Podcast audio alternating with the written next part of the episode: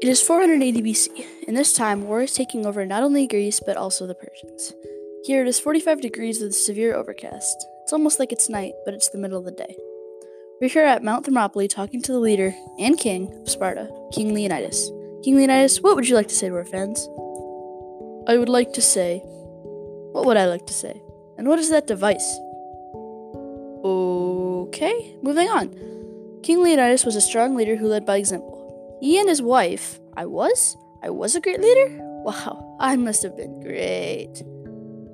Looks like someone meant to spend too much time at the tavern on our way over here. Anyway, over in Persia, those stupid Persians, they will fall! Will you stop interrupting me? Gosh, can someone get some. I'm sorry. What did I literally just say?